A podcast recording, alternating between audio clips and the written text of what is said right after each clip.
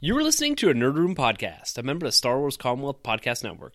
Be sure to check out more from the Star Wars Commonwealth on the web at starwarscommonwealth.com and take your first steps into a larger world.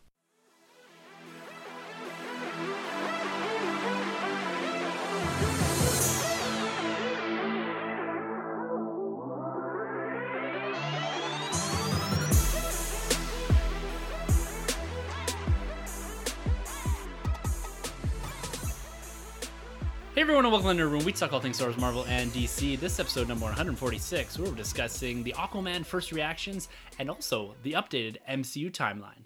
I'm on your host, Tim. And uh, oh, sorry, sorry. oh, I, no, I, no, no, I was take just, it, I was, take it. I was a little premature there. I'll let you go ahead. I'm Sunjay. I'm Troy.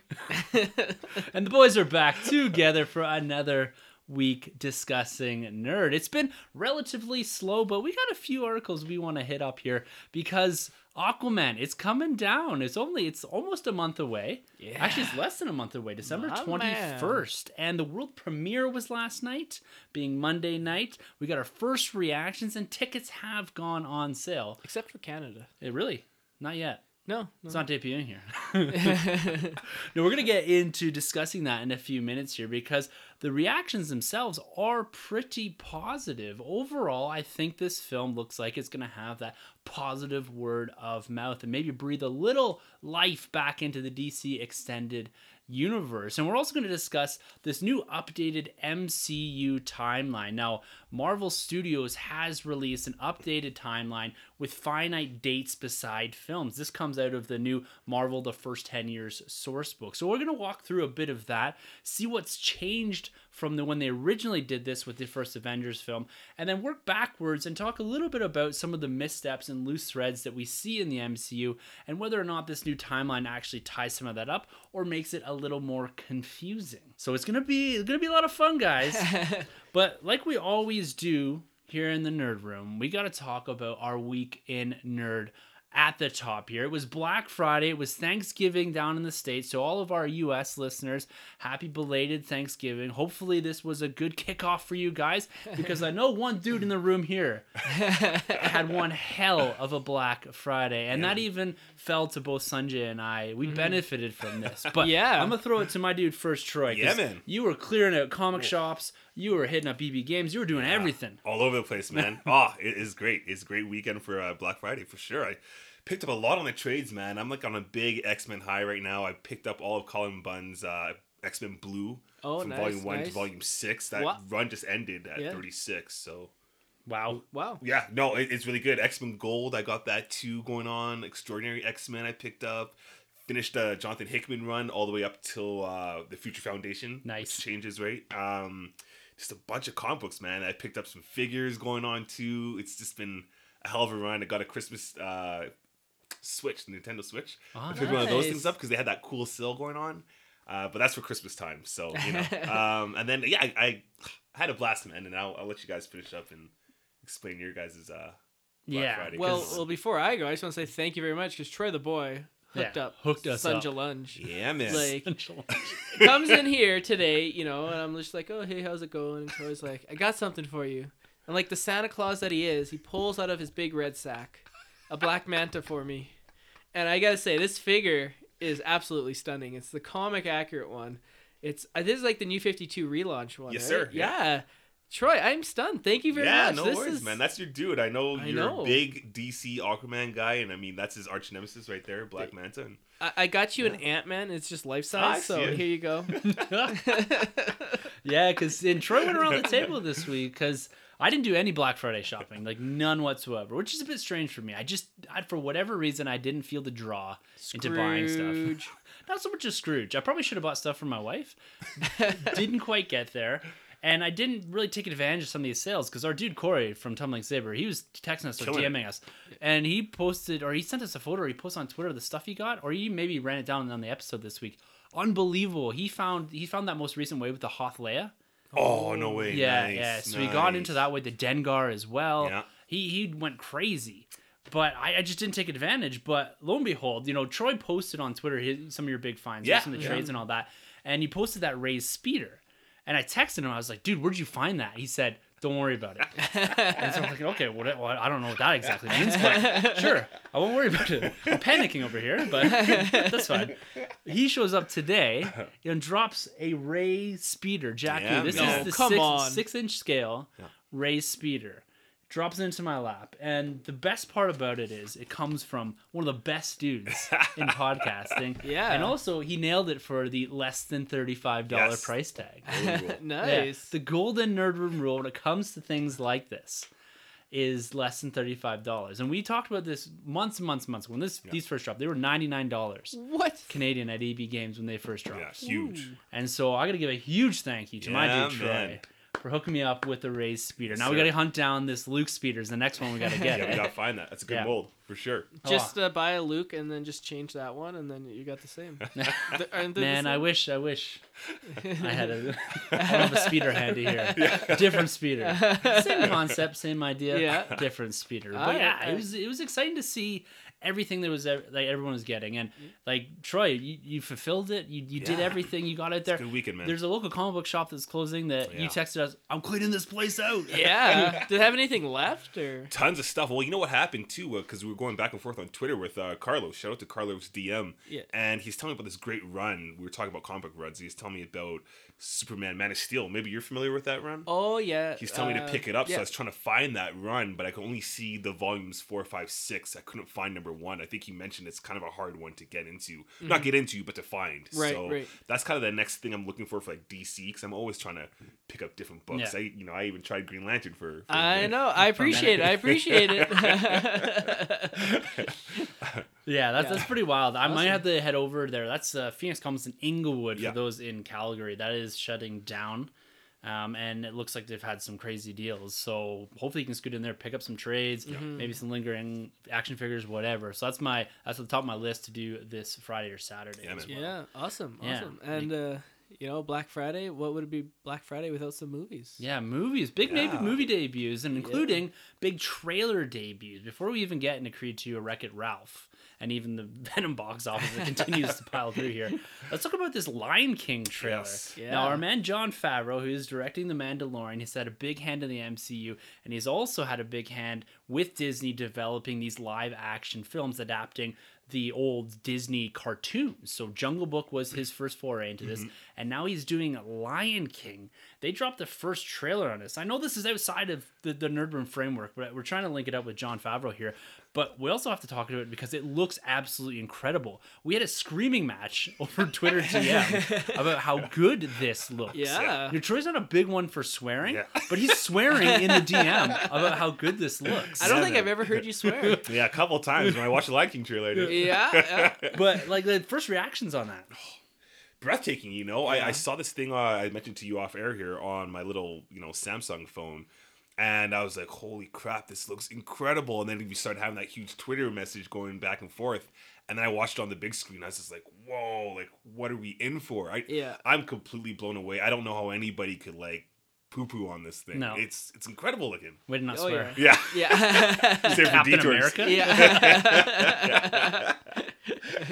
yeah, man, my reaction was the exact same. When I first saw this, I was blown away. Absolutely blown away. My my first initial reaction is the line is so blurry between CGI and real life. Oh, yeah. the CGI might even be better than real life. yeah, this is insane. Like their budget must be like out of this world. Incredible. And someone was putting together the side by sides Yeah. like from the original cartoon in mm-hmm. the early '90s there to what they're doing here. So they're they're mimicking a lot of those scenes. So all that was very familiar. And then you've got James Earl Jones Yes. doing the voice of Mufasa, who also voiced him in the original Lion King. Yes. I think it was 90, I want to say 92 or 93. Was Yeah, it that long ago? 94 I was maybe? Thinking, like Something like that. Yeah, Cinderella, not Cinderella. Beauty and the Beast came either before or after, right? Yeah, I think, Beauty one was of those two. first. First, right? yeah. Yeah, It was in the early 90s window Yeah. there anyways. I'm but gonna say 96. Gonna, we're gonna look that up. We should Yeah. all put a I think 93 actually. 93. What's your guess? Mine was, uh, if he said 93, I'll say 94. Oh, it's I like think it was the 93 though. it's like the Price is Right one dollar. Yeah. but it's yeah, it's unreal. Yeah. And I'm really looking forward to I guess you know, with Mufasa there, we all know where that's Yeah. going. And we've all seen The Lion King. And reliving that 20 some odd years later is going to be crazy. Who was 94? I was. Yeah. You won. Yeah, By default. man. There you go. Okay, so I, I got a question, um, because I can't remember the Jon Favreau Jungle Book too much. I Did just they have the it, actually. singing in there? Well, you would know then. Was there Yeah. singing from the original? Yeah, they do the um. What's the one with Baloo? Uh, bare necessities. Yeah, the bare necessities. They They kind of do that in there. Okay, because I'm wondering like they have to incorporate like "Can't Wait to Be King." On, Yeah, or, Hakuna or Matata. Hakuna Matata. or Who's playing Nala? Oh, Beyonce. Beyonce, exactly, right? Yeah. like, like you, go- but you know, And Donald Glover is Simba. Yeah. So they're they're both singers, right? Yeah. But have you have you guys seen the Broadway show? I have. Yeah, King? oh, it's yeah, incredible. yeah. The music's fantastic. There's some original music in there Yeah. too. I Mhm. hope they'll incorporate even some of that in this film. That'd It's be it's the only Broadway show I've seen twice. Wow. so good. Yeah, it's so good. this is and like the again Seth Rogen playing Pumbaa. Yes. Like the, Yeah. cast list is unreal. Yeah. I wanted more. I get. I know it's a teaser trailer, Right. but it's already got me like salivating for more of what this could be. This is gonna be a day one watch with my daughter. We Mhm. we watched the Jungle Book with her. Yeah. The Jungle Book is a little scary in The parts. snake and Oh, for everything. sure, you get the yeah. big snake, and you've got some of the animals. They look super real. Mhm. Like Yeah. you got what is it? Um, is it Bill Murray plays? Uh, Oh, yeah, yeah, Baloo? yeah. Yeah, Yeah, yeah, yeah. It's it's Christopher Walken in there. Yeah. Yeah. Oh, really? I haven't it's seen so it. good. Yeah. Scarlett Johansson plays uh, The Kaa. snake, right? Yeah. Yeah. yeah. It's uh, it's really really well done. I Can't wait to see this film. And I want to see Scar. I want to Yeah. see like the 'Cause That's to, hyenas. to, uh, to Chiwetel Ejiofor, yeah, right? Ejiofor, yeah. That's gonna be Oh. crazy cool. I like Yeah. that choice. Yeah, It, it's gonna be absolutely incredible. It's all like MCU people. Like, Yeah. who's Beyonce gonna play in the MCU? I don't know, man. she might be a bit off there. Dazzler. Ooh, maybe. yeah, yeah, that's a good one. Taylor Swift. but also debuting, not really alongside this trailer, but in the box office or at the, the movie theaters this weekend was Creed 2. I believe, where's that? Yeah, that was this Creed 2, weekend. yeah. And Wreck It Ralph was last weekend or this weekend? Both Wreck Ralph had a head start. I think up on Wednesday, Wednesday. yeah, because Oh, the okay. Thanksgiving weekend. Exactly. So the box office was was massive this weekend. It was one of the biggest, if not the biggest, in the history of this this long weekend here in Thanksgiving. Ah. Now we had made plans to go see Creed two. We Yeah. didn't quite get there, which kind of really I disappointed still me. gotta watch Creed One. so good. I heard nothing but good things about it. It did really well at the box office. I don't have the exact numbers. I want to say between sixty and eighty million dollars. Wow. Wow. Did Oh. really well, really well. I might oh. be a bit high there, but I Wreck- think that's a bit high. I don't know. you check that out. You can be our I'm, I'm a Fact fact checker. checker. All right, here we go. And then Wreck It Ralph also dropped. I went and did go and see that on Sunday with my daughter and my wife. It's absolutely fantastic, guys. Nice. I'd get out there and see it. It's full of Disney or new Disney era references, along with the you know we've seen the princess scene. The way that they handle the internet is really creative. Can't it's wait. really well done. And what's nice about it too is for whatever reason they have agreements with Google or Twitter and all that. Right. It's everything's in there. Wow. It's not like everything's fake. Right. Mm. Um, your girl Gal, Gal Gadot plays I a role heard, in there as yeah. well. Um, it's it's really well done. It takes it's a bit bit different from the original film, but in a good way. Okay. It Yeah. really it pushes the story. It just doesn't kind of stick itself back and kind of it's it doesn't feel super familiar, but it is. You know what I mean? Bigger? It- it's bigger. Yeah, okay. Yeah, and it, it kind of veers away from the outside of the two main Right. characters. The arcade and all that. Yeah, and so it goes well beyond that, but it handles everything really well, and particularly the Disney references, Yeah. So well done. There's a few moments where I'm like laughing out loud. Really. Yeah, in this film, it's it's really Wow. well done. Cool. Cool. Funnier than Incredibles. Like Incredibles wasn't a bad film. I just didn't find myself laughing. as No, much as I it was thought. definitely funnier than Incredibles. Okay. This is better than Incredibles, I think. Incredibles Wow. two. Wow. In my high opinion. praise. Wow. High Like. Incredibles two was good, Yeah. but to me it just didn't quite get to the same level as Incredibles one. The first one was so good. The fir- Yeah. yeah. So this this matches, if not, I have to. We watched the first Wreck It Ralph with my daughter before going and seeing this, and I really like that one. Not bad. Yeah. Mhm. This is as good, I think. Cool. Like there's no there's no real degradation in quality yeah. with this this second iteration of it. They go far enough and get big enough that they don't have to worry about you know just dealing with the small arcade stuff. Right. So It's going in- Disney, not Pixar. This one. It's Was- a Disney, yeah, whatever Disney animation Right, is. okay. Yeah. Yeah. There's even a really cool reference to that in there. Oh no way. Oh, Okay. yeah, it's, cool. it's very aware of what's Yeah. going on Nice. in the world. It's a lot of Cool. fun. And then Venom also, you know, we've talked about this numerous times over the last couple of weeks. Mhm. This thing is now over eight hundred million dollars. It's gonna push up against nine hundred million dollars before the end of the It's year, the highest worldwide grossing superhero origin film of all time. which is is nuts. crazy. Put that in put that in your pipe and smoke it. Isn't that crazy? Yeah, It's it, crazy that it outdid Wonder Woman though. Oh yeah. It just passed Wonder Woman. You just yeah. passed yeah. Wonder like, Woman, that's, yeah. That's crazy to me. Like worldwide, like domestically, this thing is just like 200 million, which is nothing to sneeze at, but like Wonder Woman did like double that. Yeah, It- it's It's it's all like foreign markets that are just eating this up. Yeah, it's found that for whatever reason, and we've talked about this a lot before, Marvel movies have a tendency to do really well overseas. Mhm. Mm-hmm. They're they perform upwards of sixty percent of their global take is foreign.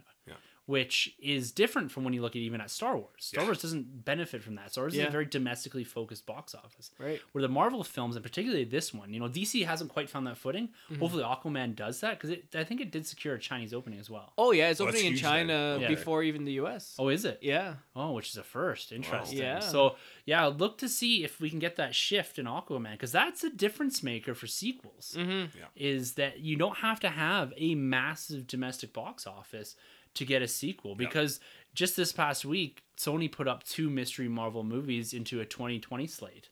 And presumably one of these is Venom 2, the other one might be Morbius. Right. Yeah. I don't know if they're going to get the Morbius out or if they're going to have a Sony film out in 2019. And other they- than, um, I guess, no, nothing. I guess they'll have Far From Home, technically. Well, yeah, yeah. Far from home, yeah, because that'd be there. I think Marvel takes a cut, but it's Yeah. predominantly Sony. Yeah, and it's and it's distributed by Sony, so they take a big cut of the, Yeah. of the of the money there. But these two Marvel mystery movies, so Sony's ramping up. You know, we talked last week about Morbius and the pace of all this and how we're going to see it rolled out. I'm glad they're not trying to jam something in in November of 20, 2019, Yeah, yeah, that's good. which they very well could, right? Yeah. Too tight. Yeah. Yeah. So and then also Spider-Man into the Spider-Verse. We're getting Yeah. more Yes. trailers. That was in front of the Wreck-It Ralph as well. Cool. Wreck-It Ralph 2. So got to see a little bit more of that. They did some really cool introduction. They actually the trailers were interesting because they're doing this new thing where there's a trailer and then there's another trailer and then it comes back and does like a 30 second little monologue clip of a trailer. And Toy Story did that. So there's like another Toy Story trailer Okay. Built into the front of Wreck-It Ralph Interesting. but we've already gotten our hearing that I guess is it fully confirmed that we're getting a sequel and a spin-off to, yeah, we're getting a sequel, like a true sequel to the Spider Verse, and then Yeah. we're getting a spin off featuring uh, Spider Gwen, Gwen Stacy. Awesome. So, awesome. and I think they're looking at. I can't remember if it Hailee Steinfeld. I can't remember if she already voice acts Gwen Stacy in this movie, but if not, they're looking for her for the next one. Okay. For the spin off film. of Man, she's Spider-Gwen. like she's coming off Bumblebee, which is supposed to be good too. Yeah. Like she's blowing up. She has, and, and 17, Edge of 17. Edge of Yeah, 70 that's is great. so She's good. so was good in that movie. Yeah. yeah, Pitch Very good. Perfect three. Yeah, Okay, yeah. She, Yeah. Is she in that one? Three? she's okay, also in True cool. Grit too, wasn't she? She got nominated for that. True Grit. It's a remake Yeah, of of John, course. Yeah, John that's Wayne. like film. one of her Oh first yeah, with Yeah. Uh. Matt Damon. no, with oh yeah, Matt Damon's in Jeff- it. Yeah, Jeff Jeff Bridges. Bridges. Yeah, yeah, Yeah, yeah, right. that's a good Right. one. Yeah, so Sony's really building up here. I'm excited actually for Into the Spider Verse. You know, seeing the, the the latest trailer, it's gonna be so good. I think it's gonna be really good. I really like the different characteristics of everybody. I mean, Yeah. because they're all like Spider Men and Spider Women, but they're Yeah. all so different from each other Yeah. too. So It's like the first time you're getting the multiverse on film. yeah, that's a good point. Yeah. Shoot. Yeah, The, the latest trailer gives you a little insights that like I know a bit more. I'm not gonna say I know a bit more because I watched that one in the theater about Mm-hmm. How they're unfolding it all, and it looks like Spider Ham is gonna be the, the comic relief of for it all. sure. Of course. For sure. My daughter can't wait. All she talks about is Spider Pig. I'm like, it's Spider Ham. Yeah. She's like, I want Spider Pig. I'm like, all The. Simpsons did it first. Remember the Yeah, well- Simpsons movie? Well, Spider Ham goes way back to the 60s. Like, Really? oh yeah, way way back, like before all these other Spider Men we've got. yeah. Yeah. Oh, cool. Kind of like Bat-Mite. You know, oh yeah, yeah, yeah, kinda and like stuff. Bat Cow too. Yeah. Yeah. Yeah. Bat- Speaking of uh, movies, I got tickets to Bumblebee on December eighth. Oh, nice. So yeah, checking that out. You know, they I'm happy because you know I was debating. I was like, I really want to see this, but it comes out the same day as Aquaman. Right. Now I don't have to worry about that. Yeah, I That's think good. didn't isn't Carlos DM going to that as well? Oh, is he? I Yes, think he's yeah, saying I that. think He's mentioned saw on that. Yeah. Twitter, all right? right. Yeah. So I'll Yeah. have to reach out and then we can hook up at the theater. Yeah. Get a handshake in there. I think he was just recently on a, another local podcast. I think they do. They look back at uh, films that have been remade or something like that. I don't have the Twitter handle there, but I Ah. should do that. I'll maybe I'll just retweet it. But I think he made an appearance on on there this past week. Cool. Cool. Yeah, so we're gonna have to get him on here. I didn't realize he was into the podcasting. All right. world, so- yeah. Another one joins us. Yeah, In- we'll see. Yeah, because we gotta we gotta go to his house and check it out. Yeah, Preferably when he's there. Yeah, you can't be creepy about it. anyway, stepping into Aquaman, stepping into the news for Maybe this you could say diving into the Oh, news. Whoa. You like let's, that? Let's, let's dive in, my man. so Aquaman, we got our first reaction. The film is less than a month away. The world premiere was last night, and as you mentioned, I think last week you said that we're gonna get the first reaction. So the social media first reactions is what come out 1st mm-hmm. generally. With this, they were allowed to release kind of that 200 word description, or not really spoiling anything, but kind of giving their first impression of the film. Mm-hmm. Now, overall, the response seems positive, Yeah. which is good. Some of the bigger comments, is about the visuals, is about how it feels more like a Marvel Phase One film. Yeah. I think that's meant as a compliment more than anything. that this like that it's I've heard a lot too that it's wild, crazy ass bonkers. Yeah. Yeah, yeah. Like and they it- just go for it. a lot of credits given to James Wan by people reviewing this, as well as Jason Momoa for embracing that character. So Awesome. all very positive things, and things that if you go back a couple episodes we were talking about, like James Wan and and um, I always forget his name, Jason Momoa. Jason Momoa, always yeah. forget it. Um, they're the ones that need to drive this, and they're the Yeah. ones that need to be in that that driver's seat. And it seems like from these first reactions that it's it's very positive. Now, what did you guys takes on these first reactions? More so the Marvel Phase One and the wild ass crazy bonkers film that it is. Um, yeah, you know, it's kind of nice to get these positive reactions. Um, last couple DC films haven't really had that. To be honest with you, I remember sitting waiting for Batman v Superman, and then I saw the tomato score, and I was like, ooh. Yeah. And Suicide Squad, I think we had like a podcast that day, and we looked, and I was like, what? It's the same as Batman v Superman. Even though, you know, to his credit, I, I both I enjoyed both those movies. So it is just kind of nice to get that kind of validation, I guess. Um, see what I see. I still haven't seen the film, so maybe I'll go in and hate it. Uh, I doubt it, Doubtful. but uh, it, it's, it's exciting. Um, I'm super excited for this movie. I think it's going to be a big hit, and I really want this to do well. I want a sequel. I want a trilogy of Aquaman, and uh, you know, I just want this DC universe to keep going. Um, the Marvel Phase One film that's kind of weird to me. It's like okay, not every film has to be compared to Marvel. Whenever like a DC film comes out, it's either compared to Marvel or The Dark Knight. And it's like, you know, just let it be its own thing. Um, compare it to Green Lantern, maybe say it's way better than Green Lantern. Or I think that the Phase One thing is more of a in style and tone Right. more than anything, how it feels as an origin story. And I think most of those films, to me, are, are really well done. Like Phase One had Iron Man One, Yeah. the first Avenger, Thor One is I still think is, is relatively good. yeah, Um, Iron Man Two, so there, yeah, there's some hits and misses in there, but I think generally what it's saying is that it's fun, it's bright, it Mm-hmm. kind of just throws everything at the wall. It, it it feels to me like maybe an upscale Thor Oh, okay. Yeah, what I'm getting yeah. off that that sort of vibe. You know, Yeah. fish out of water, maybe not so much, but maybe fish back in water. I don't know. I That's kind like of weird. it. Yeah, no, I like it. But yeah, what do you, what do you think of the the crazy kind of wild aspect of it? Do you think it's going to be from just the descriptions? Do you think it's going to be too much?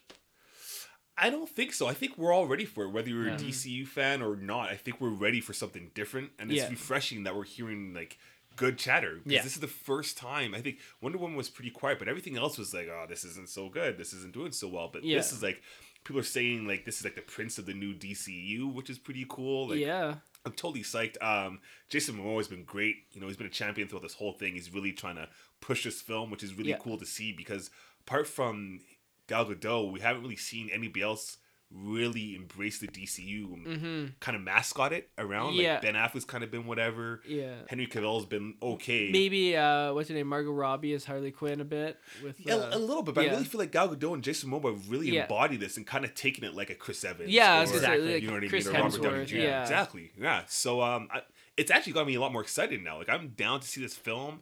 Um, I've even heard we're getting a little bit of like that Sinbad, like the old school Sinbad movies. Nice. A little bit of that in here, that flavor. So I can't wait, man. This is good. Yeah, Yeah, is good and uh, the original Mary Poppins, Julie Andrews, is making a cameo. So she shunned Mary Poppins to be in this. So that should tell you everything you need to know about which movie you want to see on December twenty first. yeah, it's it's overall exciting news. The thing I like about the the wild and crazy explanation of it, that's what they called Guardians of the Galaxy yeah, when it right. first came out. Yeah. They said this is different. This is kind of crazy. You know, you got a tree, you got a raccoon in this. Yeah. This I'm getting that very similar vibe from what they're talking about. Visual spectacle, kind of just out there. Yeah. Mm-hmm. They kind of throw everything at the wall. They're talking about being the most comic book DC film adaptation Cool. Yeah. to date. So we have to walk in with those expectations, right? This isn't going to be your Iron Man 1. It's going to be Aquaman 1. Exactly. Yeah. It's going to be yeah. its own thing. And I think mm-hmm. more to your point, Sunjay, let's judge it that way Yeah. as its own thing. We don't we have a tendency to always fall back to the MCU and I'm probably one of the ones that are, are the worst for that because there's to me a foundation there. But let's look at this as DC building up its own thing. If mm-hmm. Aquaman can stand alone, yeah, you're always going to have those relative comparisons, but if it can stand on its own there, it can be this fun visual spectacle. We'll also kind of move forward the character of Aquaman, introduce you to some new elements and just like enjoy itself. Yeah. I think that will be considered a success, and I'm already seeing this. Like this positivity as it rolls through through Twitter. Mm-hmm. The Rotten Tomato score, I'm feeling like a mid 80s I'd be happy with would that. be, you Yeah. know, Yeah. something like that. That's what I'm getting the vibe from here. yeah. Um, there's some downers, some people that are underwhelmed by it all because this thing has been hyped a bit by particularly Jason Momoa because he's Yeah. out there waving that flag. Oh yeah. Yeah. But it, it's exciting to see that the first reactions are positive. That's that's a really good first sign Yeah. for films here, especially when considering you know the previous iterations, not iterations, but the previous DC Extended Universe films haven't been met with the same type of praise outside of Wonder Woman. Mm-hmm. Yeah, no, I'm excited. I mean, I, I just I just can't wait to see it. You know, I want to see more DCEU films and like bring on Shazam, bring on Wonder Woman eighty four, bring on the Joker, which Yeah. is still a DC film but not like DCEU. I just I just want to see you know keep building and like DC. The one thing is they haven't made like a, a really like amazing film outside the Trinity. You got Batman, Yeah. Superman, Wonder Woman. All three of them have excellent, amazing films. Outside of that, they've really struggled making films. I Yeah. mean, Swamp Thing was like a long time ago, and that wasn't that good. It was aight for its time, but now it's just like Power Rangers, like even like lower budget. uh, Green Lantern, Yeah. Suicide Squad. Say what you will about it. To me, it's just average. It's not amazing. It's not the worst movie, but like that's kind of it. Like they don't really have Well, Watchmen. Watchmen, but that's like I guess like Watchmen V for Vendetta, but that's not like really like DC core Yeah, characters. It's more like Vertigo. Like Right. I'm thinking like like the Constantine, which was it was just okay. Oh yeah. Yeah. Yeah. Um, they changed so much of that guy too. Well, what a turnaround though, right? Because if you go back this time last year, roughly, maybe a bit before, is Justice League. yeah. and like everybody was kind of going in like heads down. But Yeah. here it's like a total positive spin, and Mhm. it's crazy because like you look at the Marvel films, these movies are coming out what every two, well, every three, four, five months or so. Yeah. Whereas we haven't had a DC film for since Justice League, like for a whole Yeah. year, Over a year. yeah. over a year, which is Yeah. kind of cool because I guess like.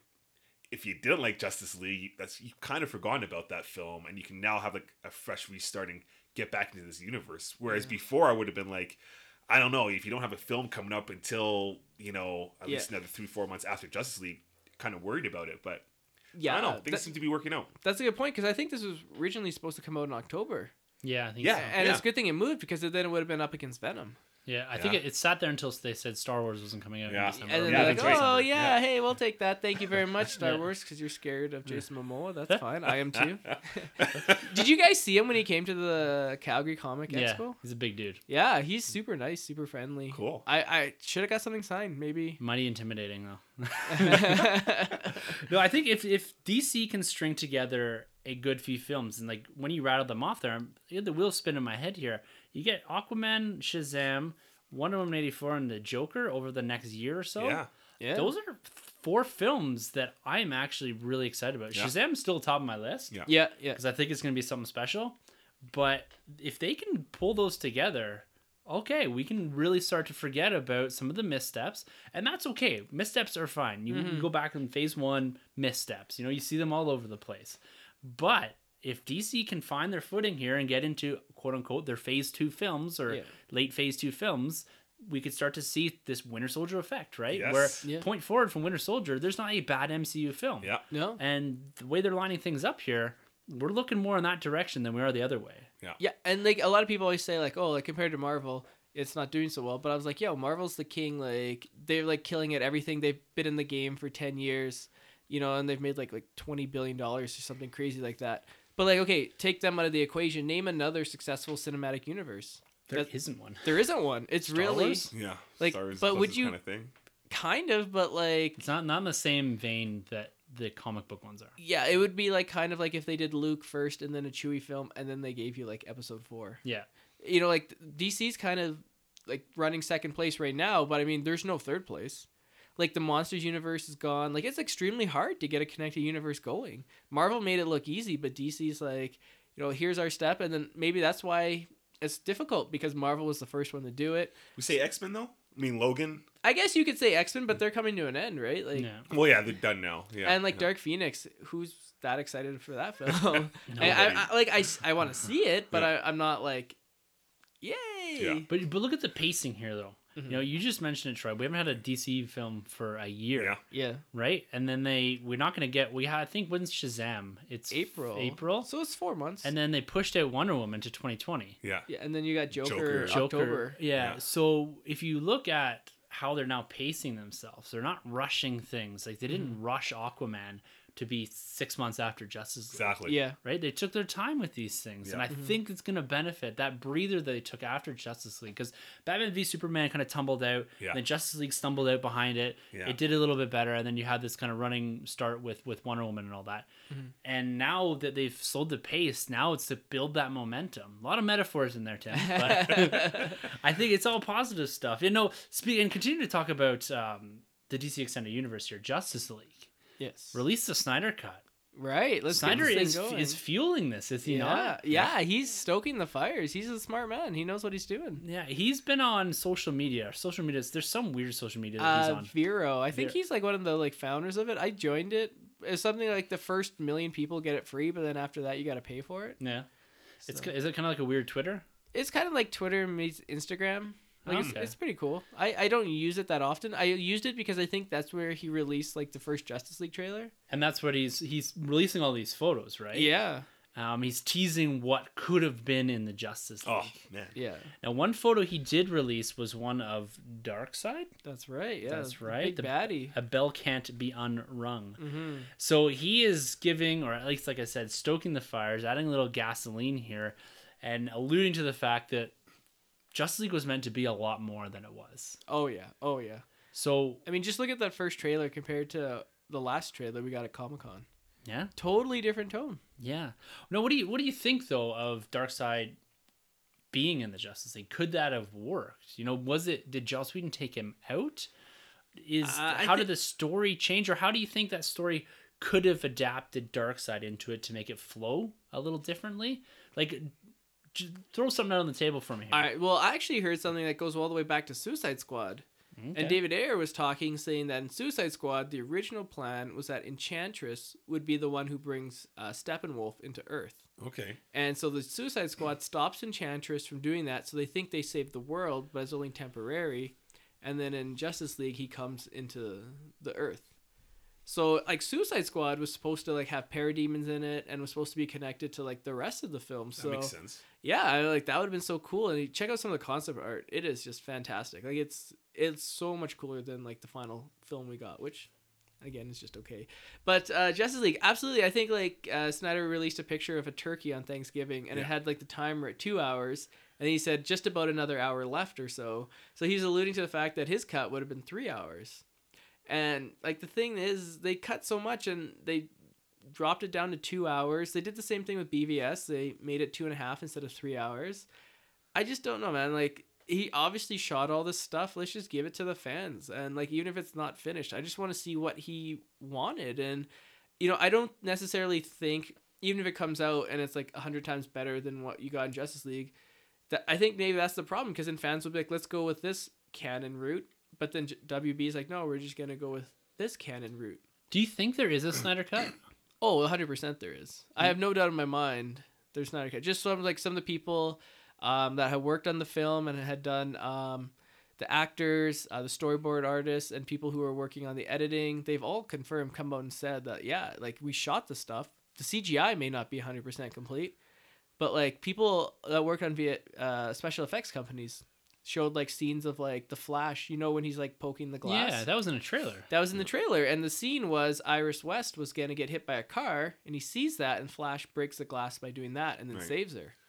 And and this the scene was like all VS, uh, all the special effects were like in like prelim stage, but Mhm. like he released that online, and I saw it, so I I know it's there, and just release it, man. Like, I see, yeah, see, I'm different, and I and I wish there was, at least in my opinion. I don't feel like they finished it. I feel like if they would have, they would have given it to us. Because if you go back to Watchmen, if you go back to BVS, they didn't do one for Suicide Squad, I don't think, but they've given us these extended editions when they have it. I feel like their the relationship between Snyder and WB kind of fell off at some point. Obviously, he had that tragic incident with his with his daughter, Mhm. but I think there was kind of something rocky between them anyways because they kind of pushed him to get this film out faster right after the events of BVS, right? Yeah. Mhm. So and then he started getting in talks with Josh Whedon because the whole thing's weird, right? Because Josh Whedon originally was hired on to do Batgirl, right? yeah, Remember that? And then he came back now to help um, Snyder Yeah. with the BVS or not the BVS, the Justice League film, and now we haven't heard anything about Batgirl, and there's no like Josh Whedon. Oh, he, he,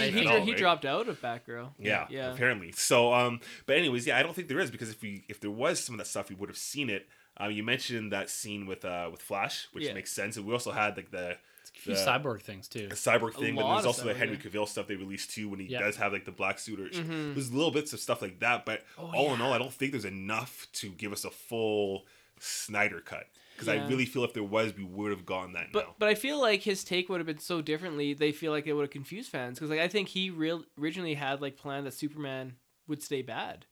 Yeah, I, and- I, I uh, totally wish there was. Yeah. Like, I think it'd be pretty cool for sure. I, I part of me agrees that there isn't a full Snyder cut out there. I don't think they chopped the film down from a completed two and a half hour film or three hour film, but they didn't include some stuff that was shot. So I guess the Snyder cut would be a kind of a mishmash of unfinished things, maybe story threads that didn't get a, a full feature um, on the film, didn't really get ironed out the way that they could have. So a Snyder cut may be more confusing. You may get to a point where you can add in some deleted scenes, maybe give yourself an extra 20 minutes, 15 minutes, or whatever. But I really don't see them releasing a three hour Justice League cut because I don't think it exists. Yeah, and it'd be too expensive. Even if they were to take that footage Mm-hmm. and finish it up, it'd be so expensive. They'd also Yeah. probably finish up like Henry Cavill's face too, right? Like Yeah. that's so much money on Yeah. Blu-rays, right? Right, and I, you know, I think, uh, I think like they shot it. I just don't think the special effects were there, and I don't Exactly, think they're gonna like spend the money to save it. But I don't think fans even care. Like I had, I had suggested like, what if they did an animated one where like you just bring in um, Zack Snyder come in and say, okay, this is what you know we could have done, and it would have been cheaper. Animated films cost what three mil. What could have been? You know, like it's it's gonna be like the the like lost Ark of the Covenant or something. Like someone's gonna find it in the WB vault, or like there'll be a movie about it years from now of like people breaking in from WB to like watch this film. The death of Justice League. Yeah, yeah. Well, I guess one one place the dark side could show up is, and this is another movie we kind of forgot about that's on the slate is Ava DuVernay's New Gods. Girl got paid today.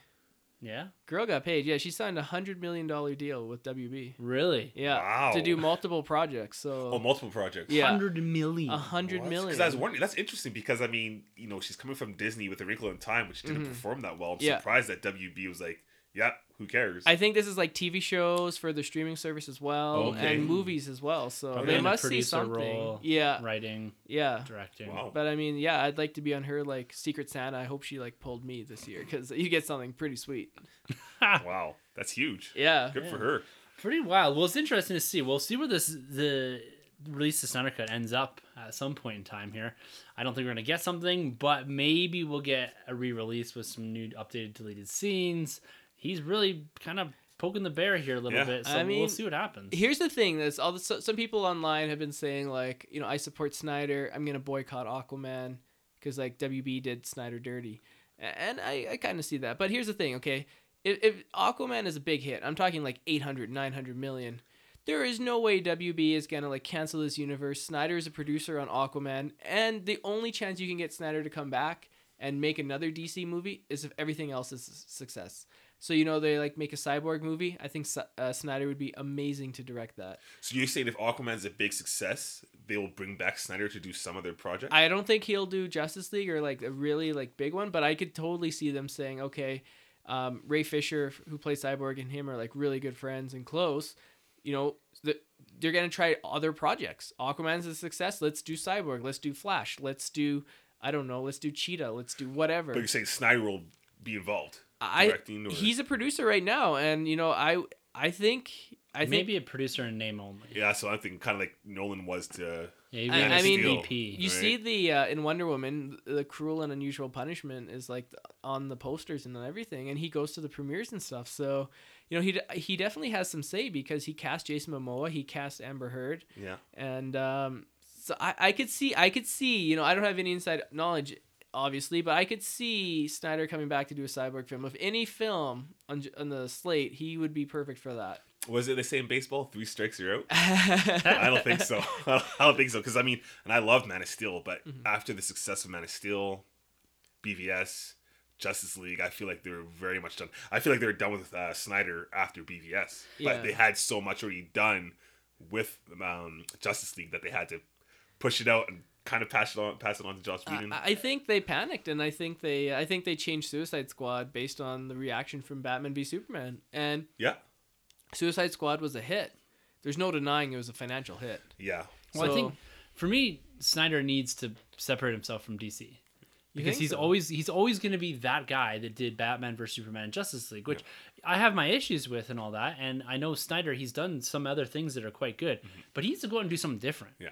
And then if he ends up back in the universe someday, fine. But he needs to disassociate himself from all of this. He needs to stop posting this stuff. Like I think it's great for the fans and all that, but go do something different. and then like show a different side of yourself, a different type of film, a different type of directing or visualization, whatever. He's great at that. But it's time for him to take a step back, figure out what he wants to do as far as filmmaking, next steps. Uh, if he's if he's going to continue filmmaking, I don't even know if he's going to do that. Well, he did a little film a little while back with a smartphone, I believe. Oh, Like yeah, it's like a five minute short. yeah, it's like a little thing. Yeah. like that's his most recent thing. Oh, I think he's remaking the Fountainhead, or not the Fountainhead, maybe the Fountainhead. It's it's like a book. I don't know. it, it, It's, it's it's one of them books. it's one of them books. Um, I, I can't remember the name, but it, it looks kind of interesting. I'm there for whatever Snyder does. Like if Snyder wants to make a movie adaptation of the phone book, I'm there.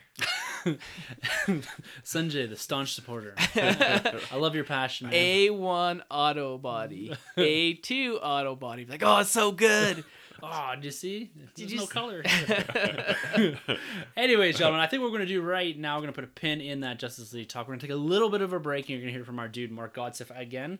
He is promoting his Patreon here a little bit, promoting his new Movie Club podcast. So make sure to listen to this. They will be dropping, I believe, a Terminator 1 and 2. I believe they just oh. recorded that for November. It was a time travel theme. wow. So have a okay. listen to Mark here, and you'll be able to kind of catch on to where you can find his new podcast, what's going on there.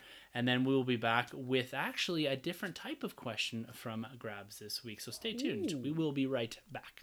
Hey, Nerd Room listeners, I'm Mark. Tim, Troy, and Sunjay have offered me one minute of their show to tell you about my show, Mark Godsiff's Movie Club. This is a podcast that grew out of my Patreon campaign, where the community would nominate and vote for a movie to watch together each month, and then we'd gather together for a roundtable podcast and break down what we loved and maybe what we didn't love about films like Batman vs Superman: Dawn of Justice, The Matrix, and The Shining, and so on. If you would like to be a part of that, then search for Mark Godsiff's Movie Club in iTunes, on Spotify, wherever you get your podcasts. You'll find us there. Or become an active member of the Patreon community. Join the conversation. Join the movie club at patreon.com forward slash Mark Godsiff.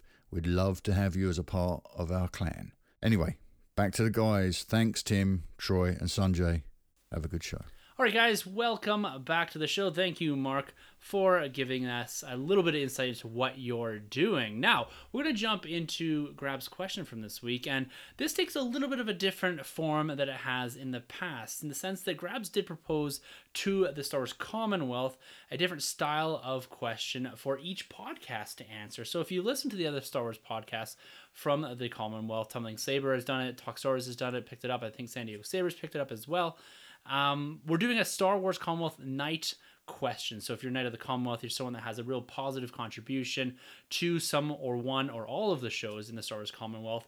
And what Grabs has constructed here is he's asked each Knight to submit a monthly question, and each podcast will take a shot at answering this throughout the month.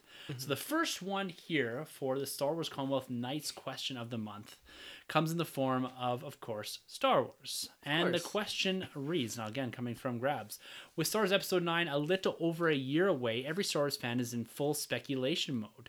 We all have things we'd love to see in the final installment, but I see a huge focus on the things we don't want to see. For example, Reylo, Force Ghost Jamborees, the salvation of Ben Solo. These are just a couple of the major please don'ts of Episode 9. My question is looking back at both the OT and prequels, what were some of the please don'ts of their final installments that made it into the film and didn't make it? Which scenes do you think were not wanted by the general audiences, but now years later are beloved? Finally, do you think it's possible to have any of the please don'ts be in episode 9 and have it change your mind if it's done correctly? So, let's unpack that a little bit. A little bit of focus Yeah. around the please It's don'ts. more packed than Troy's Black Friday shopping bag.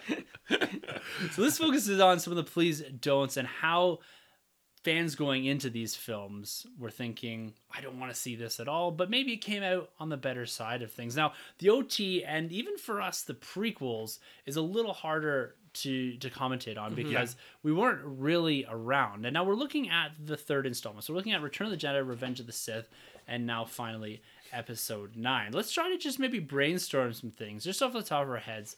What do you think going in now that we have this kind of hindsight, this 2020 vision on what the OT and prequels turned out to be? Let's maybe focus on Revenge of the Sith. What do you think going into this were some of the uh, the please don'ts that actually made it into the film?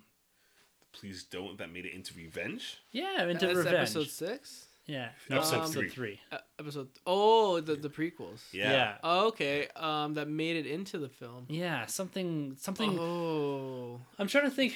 There's the- Um, probably like some sand talk. no, that's, that's Attack of the Clones. That's- that's they wanted three. to come back, build that sandcastle. yeah it's it's tough to have that perspective right because Yeah. You know the way that that we've podcasted over the last couple of years is we're so heavily invested in the build up to the films. That's right. that we do have a tendency to build this kind of i would say maybe head canon around what we want to be in the film what we don't want to be in the film. But maybe take a looking at the ot what about going into the third and final installment and people saying please don't let vader be luke's father In Like so, coming off of Empire Strikes Back, you Yeah. get this like the biggest reveal in cinematic oh, history, okay, but now we're like and but people like have that mentality, Right, being right, like, right. "No, he's lying. I don't. Want he can't right. be." Yeah, Yeah. Okay. Yeah. so that- think of it from that perspective. Like, do you think people going into Return of the Jedi were thinking, "Please don't let that be Vader's." Or please don't let Luke be Vader's son, and then that turned out to be one of the like like I said one of the greatest cinematic reveals of all time, Yes. and then it really evolved the story into something different and that's bigger. Right. And so I think that that might be one of them where you have something crazy happen and then it actually turns out to be, you know, one of the best threads Yes. ever in Yeah. history of cinema in my opinion. Yeah, that's that's true. I mean, I guess you could kind of be like, uh, I, I'm just throwing it out there because I love Revenge of the Sith. It's, it's my top three, but you could kind of throw out there like, please don't let this be the way the Jedi Purge went. You know, Yeah. because that's all we knew at that point. We're like, really, like that was it. Like Order sixty six took place. Anakin killed a few younglings. We didn't really get to see them dive in, but now we got like Charles Soule's book, which he's going around and Yes. done all these great things, and like it's more than a movie. You really get to go in like issue to issue of Anakin go for Darth Vader going around doing the whole Jedi purge himself. So I Wow, mean, man, you're dark. You want to you want to see all those kids just getting mowed No, there's no down. kids. There's no, no that's fine. Like just throw it down. Like you heard it here first. Troy the boy. No, but that, I guess that's kind of the only thing I can get out of Revenge. I mean, if I was to go back to like say episode one, I could be like, please don't kill, or maybe you shouldn't have killed Darth Maul. Yeah. But I don't know. I think I guess that doesn't really work. Never maybe mind. maybe scratch please that one. please don't kill Padme. You had to. You had to, yeah. Padme had to bite it. But maybe they could have had like an awkward divorce, and then they you know they would have had like shared custody of the kids. Can't know the kids are around. maybe please don't show her giving birth. Maybe people didn't want to see that. I don't know. it's not really explicit. well, no, but like maybe they thought like the kids would come like later on when he's like all Darthy instead of when he's all Anakin-y. Dorothy. Dorothy and Anakin. I'm, I'm gonna throw one, one more out for the prequel sort of revenge. Cool. And I'm, I'm trying to think back to my, my, my state there is maybe please don't let Vader show up in the last two seconds of the film. Oh, okay. You know what I mean? Like, do, I know it's Anakin's story, Mhm. but maybe I don't know. Maybe in hindsight, maybe I wanted Vader earlier on in the film, or I wanted the twist or the turn earlier on, because a lot of that happens towards the back end of the film. And I think Revenge of the Sith is really well constructed. Right, I'm not trying to tear it down or anything Yeah. like that, but I'm trying to put myself in that that mind frame was that we know Vader's coming. Yeah. We want more of him sooner. Well, that's the thing with that one because the way it was uh, marketed back then too was like I thought we were gonna get like a lot more Vader. You know, Yeah. like, Vader was on everything back then. Like so the I thought- final scene, him on Right? that thing, right? Yeah. Rising up. Yeah, exactly. I, I mean, the thing is with the prequels, and I love them, but you could have always been like Anakin's age and Attack of the Clones should have kind of been where it started. You know, so like you should have never really seen Anakin as a kid. You should have Yeah. seen him maybe as a teen. That's where it should have started. And then episode two, he should have Yes. been like like the Jedi Knight. And then episode three, he really should have been like pretty much Vader Yeah. at that point. I guess you could. I, I- as a kid too, I also would have said um the podcast or not the podcast, the pod race. Yeah. The pod race. I was like, ah, I don't really want to see like you know these space like races, and then like later on, I'm like, no, I love them. I think they turned out pretty cool, and that's kind of something I wish we would kind of pick back up on. Yeah. some kind of new continuity We because they got haven't touched about that. The llama races on Canto Bight. oh, There's kind of the same thing, Oh. right? Let's The not go never-ending down story? that path. now it's worth it. It's like you just took off his harness. They're just gonna get captured again, and your whole resistance is gonna get Oh, defeated. but you sa- you save three horselings or whatever they are. terrible. Hey, do what you can, man. All right, let's talk about this this in the sense of kind of episode nine now. Okay. So, do you think it's possible to have any please don'ts be in episode nine, and have it and have it change your mind if it's done correctly? So, Yes. is there things that can be that we think could be included from our please don't list that if if executed well by J.J. Abrams, we could probably get on board with it? yes, What? Kylo and Ren have a baby, and that baby grows up to be Yeah, dark. That's the Reylo. That's the Reylo, and they have a baby, and that baby turns out to be mm. Darth Vader like oh. 2.0. You think that you think that because that's one of the big please don'ts, right? Oh, for sure. Do you do you think that that there's any possible way to execute that properly? People will be so mad if that happens. Like just knowing the climate in today's world. Sunshine should be yeah. I called it. People be throwing popcorn at me. Be like, you, you, You wanted jinxed it." this. Yeah. J.J. Abrams listened. He took Yeah. your advice. Um, yeah, I don't think that's ever gonna happen. No, Um, I don't but- think it can be executed. From from my perspective, I don't think that could be executed properly. That I would be on board with it. I just No there's way? not there's n- I don't think so. They the problem is is they if they're going to do something like that, they would have to have built into it a little bit. Like it's it's not there. Yeah. I don't think Well, you know, um, they did have the force date. yeah, Like- right. Like, Rey would have had to gone off at least with Kylo at the end of episode eight. At Yeah. least, not even like interested in him, just like she joined him, and or then you could saved him or something. exactly. Then you could time gap, and it's like they've Yeah. become an item. How about any other person dying? Like not just Reylo, but like maybe like a Finn. Yeah, they So, better like, it- not. w- Please don't. Because Please like don't they, they kill te- Finn. please don't kill because they teased it on episode eight. That's close. My heart was racing. I thought he was gone. I thought he was gone. My heart was like, Yeah. yeah, it's nuts. and then he was so saved. can they can they execute? So let's say one of Sunjay's please don't hear is don't kill Finn. yeah. Yeah. Do you think that they could kill him, and if it's executed well, you'd be on board with it? Yeah, because he had a baby with Rey. Uh, that child grows up to become a Jedi. Yeah. That'd be sick. Yo, man, it's just like star babies. Just they What? all they all have they all have babies, and then that's gonna be the next episode. Oh, 10. okay, I see Oh, what you're okay. saying. Yeah. Yeah, Yeah, I was like, is that a cartoon? Star- it's like the Jeez. Muppets babies, but Star Wars. yeah, what, what do you got? I don't know. Like a couple of things I was thinking was one of the things for me is, is please don't waste Finn. Yes, yes. Um, I don't want them to do that. And I don't really know where I'm going this as far as this question, but I want to throw that out there because I want to make sure that Finn gets a proper arc because I don't think there's a way to do this film correctly in the absence of Finn. yeah, I don't know. But another one for me is, you know, I don't want to see Rey turn to the dark side. Oh, okay. See, I think that would work. But I this one throwing it out there Yeah. because if it's done properly, Mhm.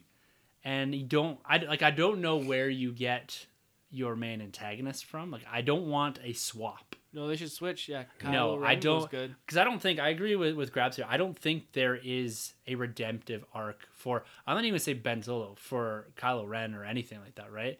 I don't think it's you can build that into the story anymore. I know Vader was redeemed, but mm-hmm. was he? I, I mean, we all love the, him the now. content that we've gotten from every author, from Rogue One, from the the Charles Soule book, from Revenge of the Sith. Yeah. like, is this human redeemable? Well, you know what? You bring up a good point. So if you're going back to please don't, please don't redeem Vader, Yeah. they do.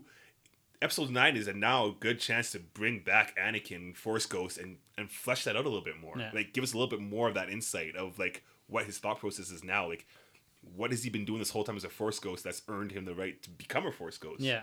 Right. So I mean, there's there's a little something there, but you're right. They haven't given us anything. Mm-hmm. Really, like you go back, you're kind of like, oh, yeah, you kind of did some Like- questionable things, Well, yeah, he, you know, he saved his son. He defeated the emperor, Brought balance for time. but he also killed thousands of people, presumably, right? Slaughtered children. He just had his peace and lightsaber security. there, and the Yeah. children ran into it. Okay. I guess from a certain point of view, he brought peace and security. Yeah, his empire. But I don't. I don't. I don't. For me, right now, I don't know if there's a way they can execute a Kylo Ren redemptive arc. what about bringing back Luke Skywalker? Please don't. Oh. It's got to be.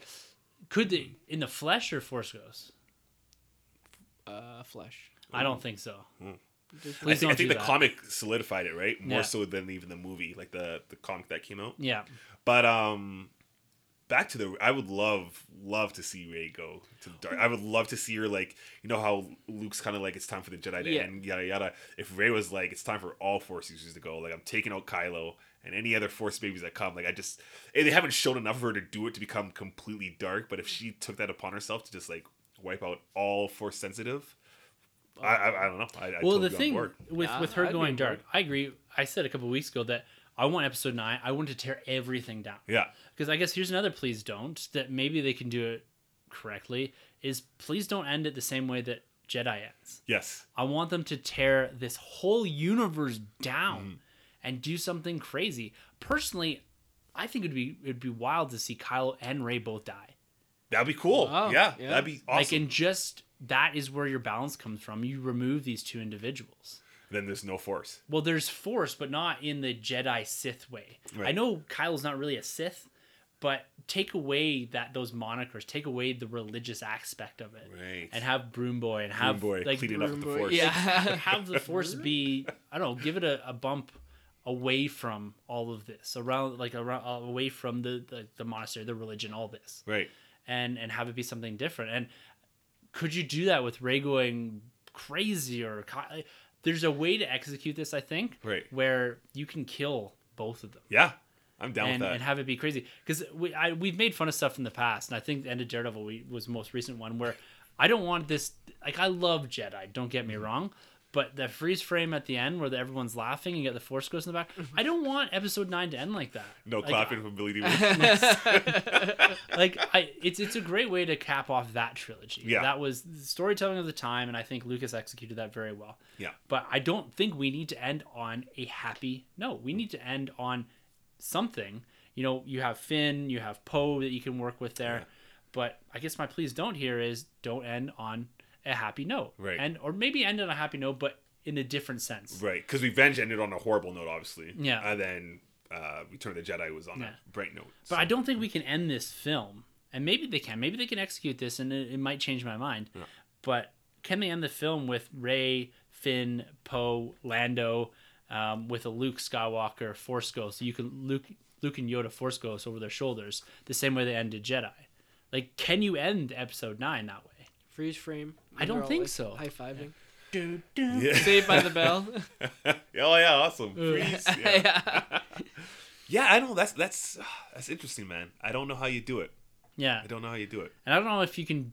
I, I, again, one of these things is we always have these please don'ts. Yeah. And I think, or I have the full confidence that J.J. Abrams, no matter what goes in there, Yeah. he's the guy to execute it. Yes. But don't end it like Jedi.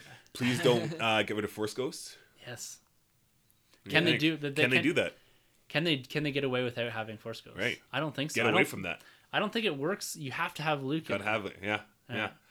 Because we've we've gone this so far this whole trilogy with no Obi Wan, right? Yeah. no Anakin. We just got Yoda, and we haven't had Luke yet. I'm sure we'll get him. We have to get him. nine. We have like, to. If Luke isn't in this film, Right. will you lose your mind? Absolutely. oh, I'll tear it up for We know he's, we know he's in the film, Yeah. but uh, who what knows? kind of Luke? Well, and that's another thing. I did say that the comic kind of made it sure that he did die, but the comic also, I believe, if I'm wrong, you you would know, but Force Awakens didn't they introduce Rey and Poe, or was that the novelization? It was a novelization. Rey and Poe already met, but then when it comes to Episode Eight, they finally meet. Yeah. So it's like a weird. Thing. I think it's a novelization. Well, he kind of messed up. says like, "I know who you are," right. so I don't. Well, doesn't he say, "Hey, I'm"? Yeah, he says, "Hey, I'm Rey." It's like, "Yeah, I'm Yeah. Poe. I know," or, or something yeah, like I'm. Poe. I know. Yeah. Like, Huh. I think. Yeah, I don't Yeah. know. But Yeah. it's gonna be crazy because we've got a little over a year, a little less than 400 days, I believe, Yeah. until episode nine. Last one. Last one. Okay. Okay. Please don't bring back Palpatine. What do you think? Can it be done? Can it be done? Ooh, I do. That's a big one, right? Yeah. You Yeah. bring back because right now you're like ah like because we think of clones, you know, you associate Yeah. it with the Yeah. uh, the legends, but then it's like if it's done well, and you're like, oh shoot, Jakku, the connection with him in the aftermath series, there's all that stuff where it's like Palpatine, you know, Interesting. yeah, I, I don't know if they can do it. yeah, They'd be more likely to bring back Snoke. yeah. Yeah. Please don't bring back Snoke. Yeah, yeah, Yeah. that's right. But he's Bring more back likely. his bottom half. Yeah. but to be fair, and here's the thing, I'm gonna throw this out there. Mm-hmm. So we saw Darth Maul die in Episode One the exact same way. Yes, yes. Cut in half by a lightsaber. Now he didn't go down the same way Snoke did with his tongue hanging in his mouth But still, we've seen and we've just seen this character pop back up in film. This character, like same way. Yep, So there is precedence Mm-hmm. for getting cut in half and living that's right. a very long life afterwards with metal legs, and presumably no junk. Anyways, we've got a year to speculate. We've got a year to do our please do's, please don'ts, and we're gonna have a lot of fun with it. I Yeah. think. But Oh, this is a great question, Awesome. grabs. And I'm really liking this this new thing that we're doing with Knights submitting a question of the month. So hopefully, I think Matthew Salvador is up next month. Nice. Ooh. If not, we're now You know it's a him Batman the v. Superman question. It better be. It has to Yeah. be. It's got I don't know. We'll see. I don't know if it's got to be more stars related because you know the whole Commonwealth thing. But most most people commentate on, on Marvel and, and If- DC as well. He'll probably say like, "How would you make the Force Awakens better so it would be like Batman v Superman?" How do you take the plot elements of Batman v Superman and work them into a Star Wars? film? Which movie is more divisive, The Last Jedi or Batman v Superman? Ooh, Pretty good. It's- Yeah, Yeah. Ooh, Sunjay, question of the month. yeah. That's, that's Right. Tonight, Sunjay here. You are officially an Avenger. That's one of my favorite parts of Infinity. Oh yeah, Oh, yeah, yeah, yeah. yeah. with Spidey. Yeah, when he Yeah. does the Great. thing on it with the hand. the Yeah. sword. Very Love good. it. Good. That's good. Yeah. Uh, All well, right. What about his other part? Uh, what are other films in history where they had please don'ts? What do you mean? Did we the- did that. No, but not just uh, Star Wars. Yeah, that was Star Wars. I thought, yeah, it's all Star Wars, really, was it? Oh, Yeah, was it? I thought I thought there was one that said like outside of Star Wars. Maybe I just misread. No. Well then, let me ask you then. I'm gonna grab this question and ask it. Outside of Star Wars, what was one thing that was a please don't that turned out okay? Hmm. Here's one thing that I think will happen that I don't. Ah, I don't know. Sure. Hmm. I'm trying to think of the death of Captain America and how to frame this question. Oh yeah. oh, yeah. okay. Yeah, yeah, Please don't kill Captain America because I love him, but I think they will, and I think it would be really well done. yeah, Yeah. yeah, yeah. Um, I got one. Please don't remake Star Trek. There They did. re- Really did. That's right. Like they're saying, like it- back in Oh, history, okay, people were saying one. when it came out, they're like, "Oh, Oh, they're remaking Star Trek. This is gonna be garbage." And I'm like, "Oh, this is really good." Oh, good one. Please don't cast Heath Ledger as Joker. Oh yeah. yeah, Killed yeah, yeah. Yeah, Um, ter- uh, one we just mentioned Terminator. Please don't bring back Arnold Schwarzenegger's Terminator as the good guy. Remember, he was the bad guy in the Oh, first yeah. one. I like we the didn't know second that, one though, though. did But we? pe- but people at the time like were probably like, Oh, "Why? yeah, yeah, right. Yeah, yeah, he's yeah. coming back and he's a bat. He's a good guy now. Yeah. Like, what is this?" You're right. And then they're like, "Wow, this is like even Terminator better." is the best one. Oh, I love that one. You think it, you like it better than number one? yeah. yeah. Okay. Number one's more of like a horror film though. Yeah, Right? that's why I like Yeah. it. Yeah, it's Like when he gets more half like, his face blown off. Yeah. yeah. Hey, you can hear Mark and them talk about that in the movie, the movie club podcast. There you go. Plug it. Yeah. All right, let's jump into some Marvel talk just Yes. to cap this. Yes. Let's go. Let's talk about this new timeline that we have coming out of this Marvel the First 10 Years source book. So we get 10 years of Marvel films.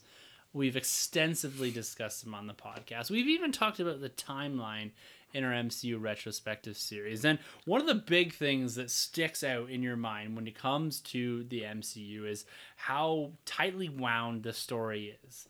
But there are pieces of it that do stumble over themselves when it comes to keeping with canon. One that really sticks out is the eight years later in Spider-Man: Homecoming. yeah. That was a bit of a fudge. That's been fixed here. but this is the first time, I believe, the first time that Marvel has come out fully and associated dates with particular films. Now, for the most part, and I think Feige even said this in public before. For the most part, the film, the year the film was released in, is the year that the film happened in. Right. And that's kind of what we've run with since Avengers for the most part, because they've done a little bit of retconning in the past, even. So, looking back at the first iteration of this, this comes out of the Art of Avengers 1. There's a book I got sitting in front of us right here, and this is the first time they strung together a timeline with actual numbers to it, but not particularly dates. Now, one thing you can do from this timeline, and this is the one where there's a comic book called Fury's Big Week where they essentially compressed everything for the first time from Iron Man 2, Incredible Hulk, and Thor all into one week. And then that was preceded by Iron Man about six months early, earlier than that Well, they use the I am Iron Man as their point of reference. We've said in the hmm. past that we use the Battle of New York as a point of reference, 2012, because that's the thing that's universally referred to even in the TV shows. Mm-hmm. But the original iteration of the cinematic timeline universe. Now, this is official. This comes out of the, the Avengers book. They've updated this and tweaked this in this new book. But it looks like if you take from the death of Captain America or the freezing of Captain America, take that as 1945 and then you have the 64 years here that it has it chronicled. That gets us to Iron Man 1 in 2009. Now, subsequently, they've updated that to 2010 and then compressed the Iron Man 2, Incredible Hulk, and Thor to one year after that. So they've given it a bit of space. So they're using a bit of a sliding scale here, but keeping that same idea of Fury's big week and keeping that comic canon. So that's a lot to squeeze into one week in one year. yeah. those three films, but they've continued with that and they've bumped Iron Man from 2008 to 2010. They also reference here that Captain America: The First Avenger happens in 1943 through 1945, so there is two plus years to really the end of World War II that this is happening, and that's closely associated with Captain America's death. We're going to see Captain Marvel slid in there at some point, I Yep. believe in the early 90s. Yep. And then we've got Avengers in 2012, followed closely by Iron Man 3. Thor: Dark World is the only film to take place in 2013. CMC was pretty quiet in 2013. and then we got the big ones in 2014. We got Captain America: The Winter Soldier, Guardians of the Galaxy Volume One and Volume Two. We do know, and we have known that Volume Two falls almost directly after Volume One, and it was the first film really outside of the Captain America: The First Avenger to fall outside of that sequential storytelling. Right. Now it's set apart somewhat because it's not really dependent on what's going on on Earth, and so we've always kind of viewed that as as being okay. And then we've got Avengers: Age of Ultron in 2015, Yes. the year the film debuted. Civil War and Spider-Man: Homecoming both occurring in 2016. Right. Okay. Spider being six months later. Yes, yeah. give or take. Yeah. So that whole eight years later thing, which would have put Spider-Man: Homecoming into 2020, Right. is no longer valid. They've retconned that in here.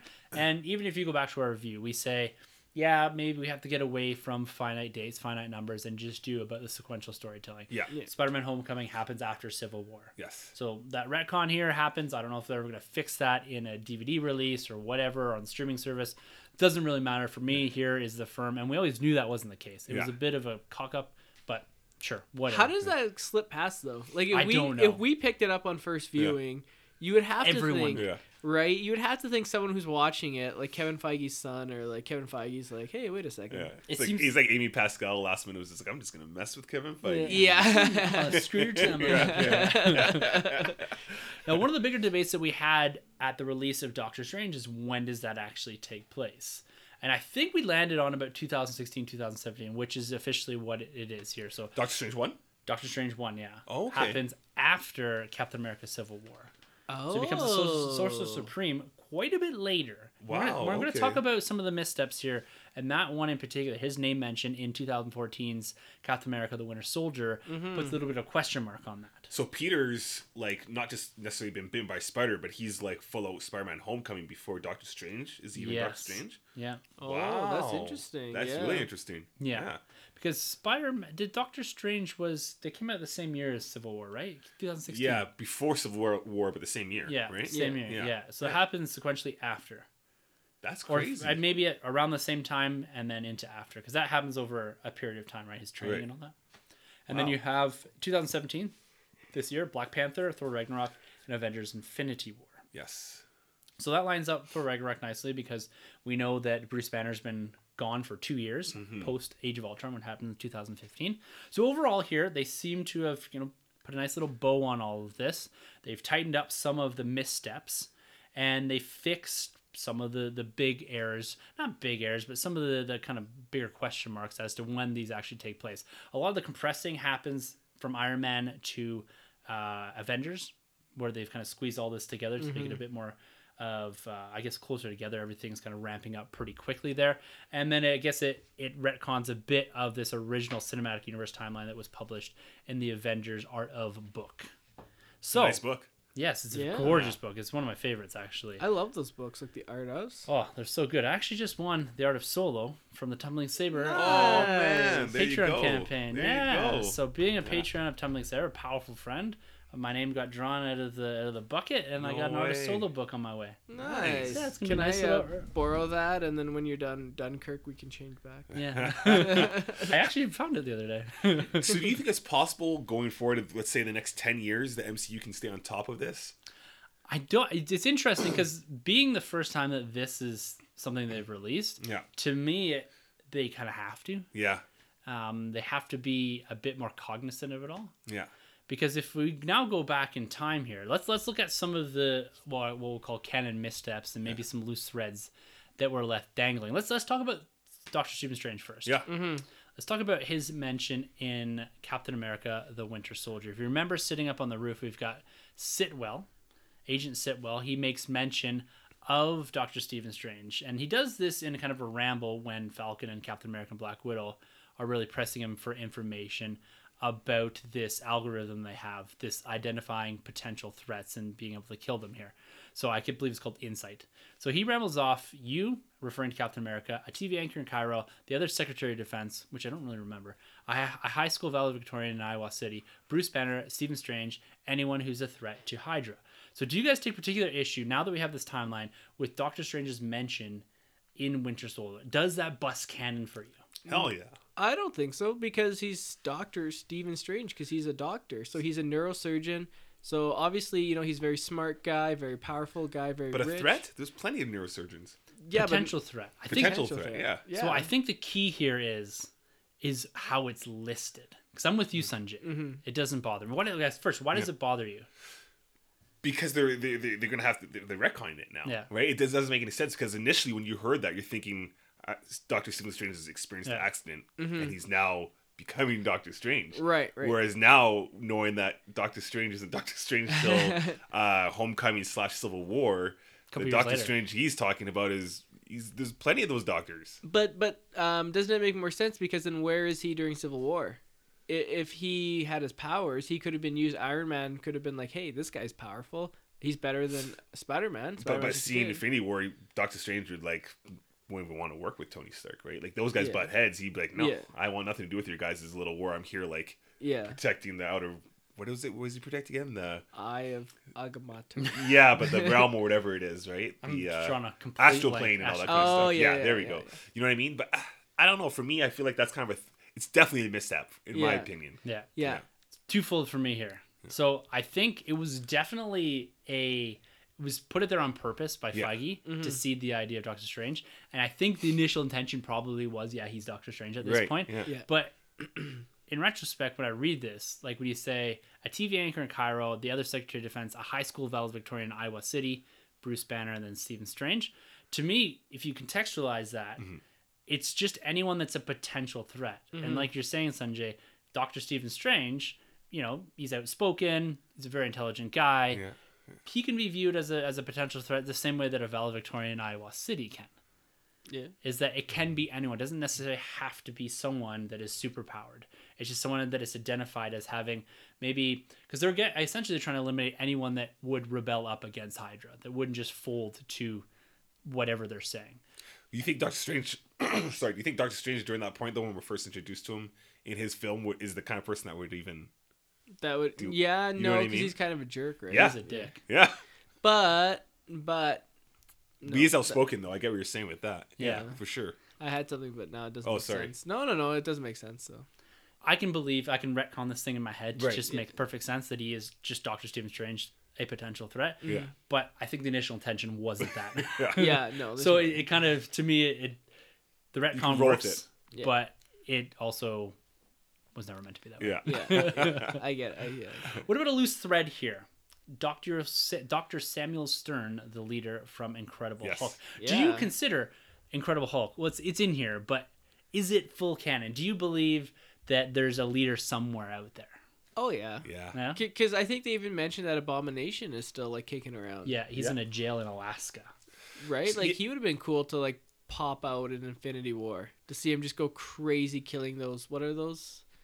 The Outriders. Outriders. Yeah. Well, because you read all the like most of those one shots, at least the Yeah. prelude books. And did they talk about the leader? or Was it Abomination they talked about in one of those books? So Abomination is the reference to him being in a jail in Alaska Uh-huh. is in Agents of Shield. Oh, okay. And then the the the Doctor Samuel Stern stuff is picked up in Fury's Big Week. So it's a comic, the prelude comic to Avengers, Right. which shows him in Shield custody. Right, right. Yeah, With the big head and with everything. big head. Oh yeah, he's green. on. Yeah, I don't know if he's full green, but he's definitely got a big head. No mustache. Not quite yet. Yeah, not there. But okay. it is it is a loose thread that probably will never get picked up. Same way Abomination probably will never get picked up. Yeah. Are we ever gonna get another solo Hulk film? No, No.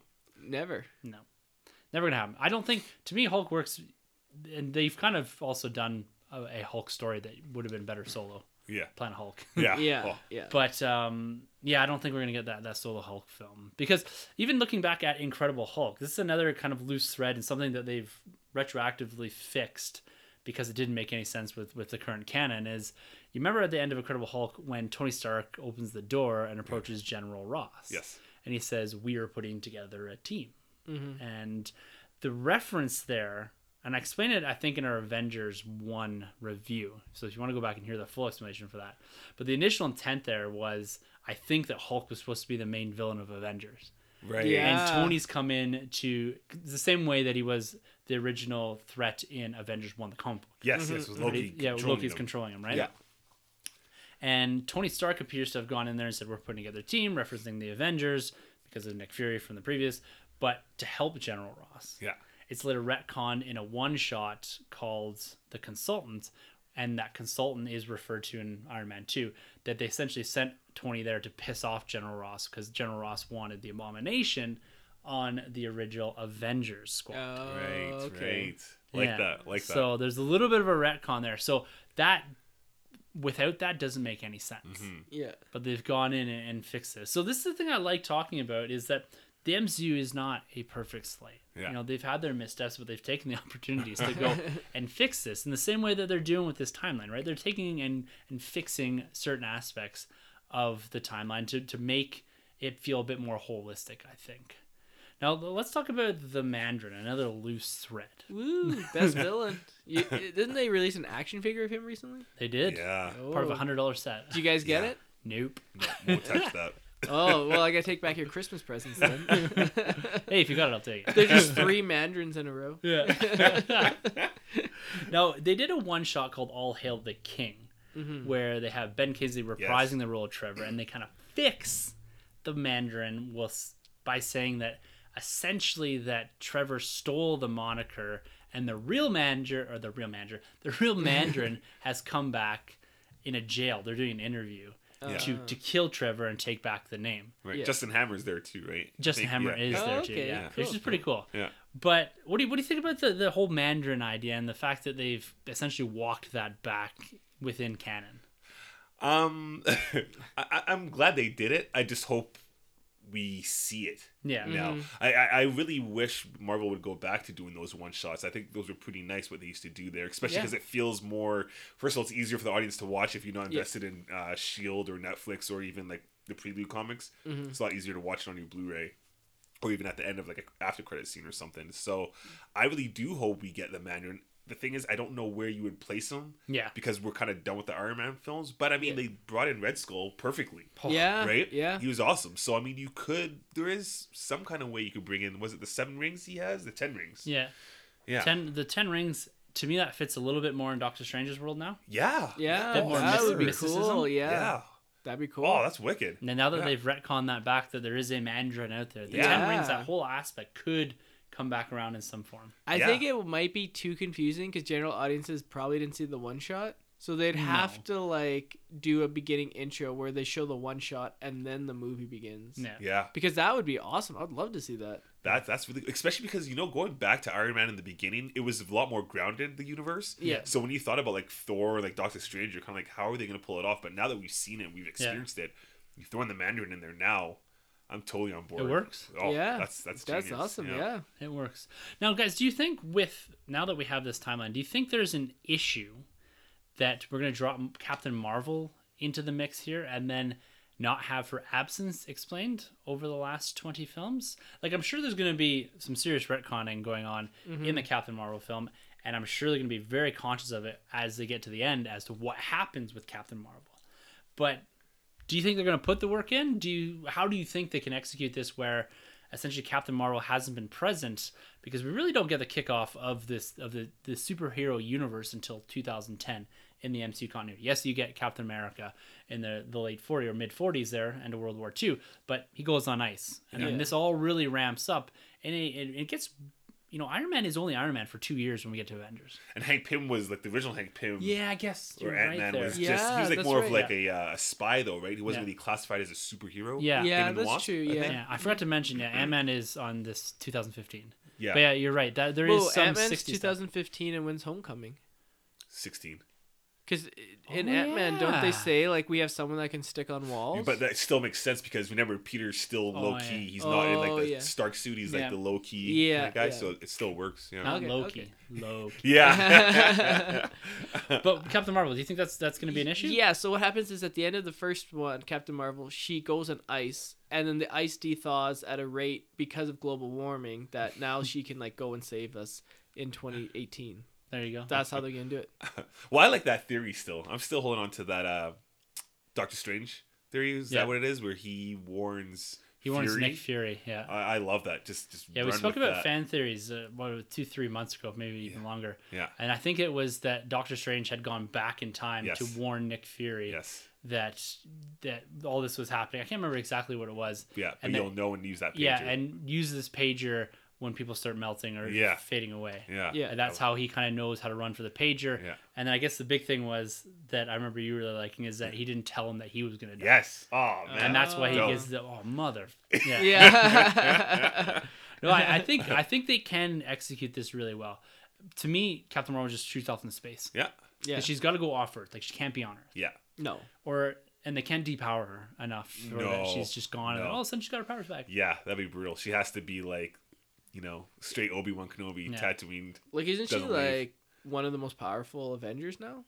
Yeah. Uh, the like in the movie world, that's what they're making her out to be. Yeah. Yeah. Not necessarily in the comics. The comics, No. she's decent, but I think Kevin Feige said she's meant to be the most powerful. Yeah. So she's like soups then, right? But yeah, she's and to me like I don't know how much they're going to define her power set in the film, but she may be one of these ones like Superman, in my opinion, has a relatively ambiguous and they can kind of do whatever they need to do. So it's a power set of convenience. Yeah. Yeah. That sure, if she needs to punch a hole through Thanos, sure she can, and if she can't, then that she won't do that at that point in time. Yeah. right? Yeah. True. True. True. now, last one I want to talk about here is when we're talking about loose and dangling threads. Actually, I got two more here. Let's, let's Cool. touch on this one first because we're Man Stan Lee.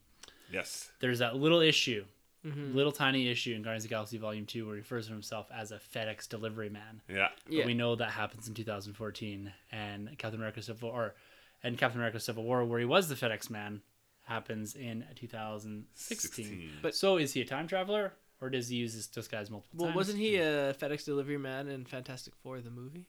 He's a mailman Oh. because I think that's I can't remember the character's name. Willie no Willie Lumpkin. In Fantastic Four. He's the The like, X-Men, He, like the he, he draws or the- himself into like he's actually I think it's Willie Lumpkin is the character's name. He's a mailman in the Fantastic Four comic book series, and he Oh. reprises that role. He, or Oh. he takes up that role in the Fantastic Four film, but it's a, he's a post office, not a FedEx Uh, guy. Oh, okay. Oh. um, so I'll okay. say he's time traveler. Time I- traveler. I'll say he's used the FedEx quite a bit. Yeah. Yeah. yeah. what year did Guardians of the Galaxy Volume Two come out in? 2016. 2016. 16 or 17? 17. Not 17, 16. 17. Yeah, 17. Yeah. Yeah. S- Yeah. Same as Homecoming. Yeah. Okay. And Wonder Woman. Yeah.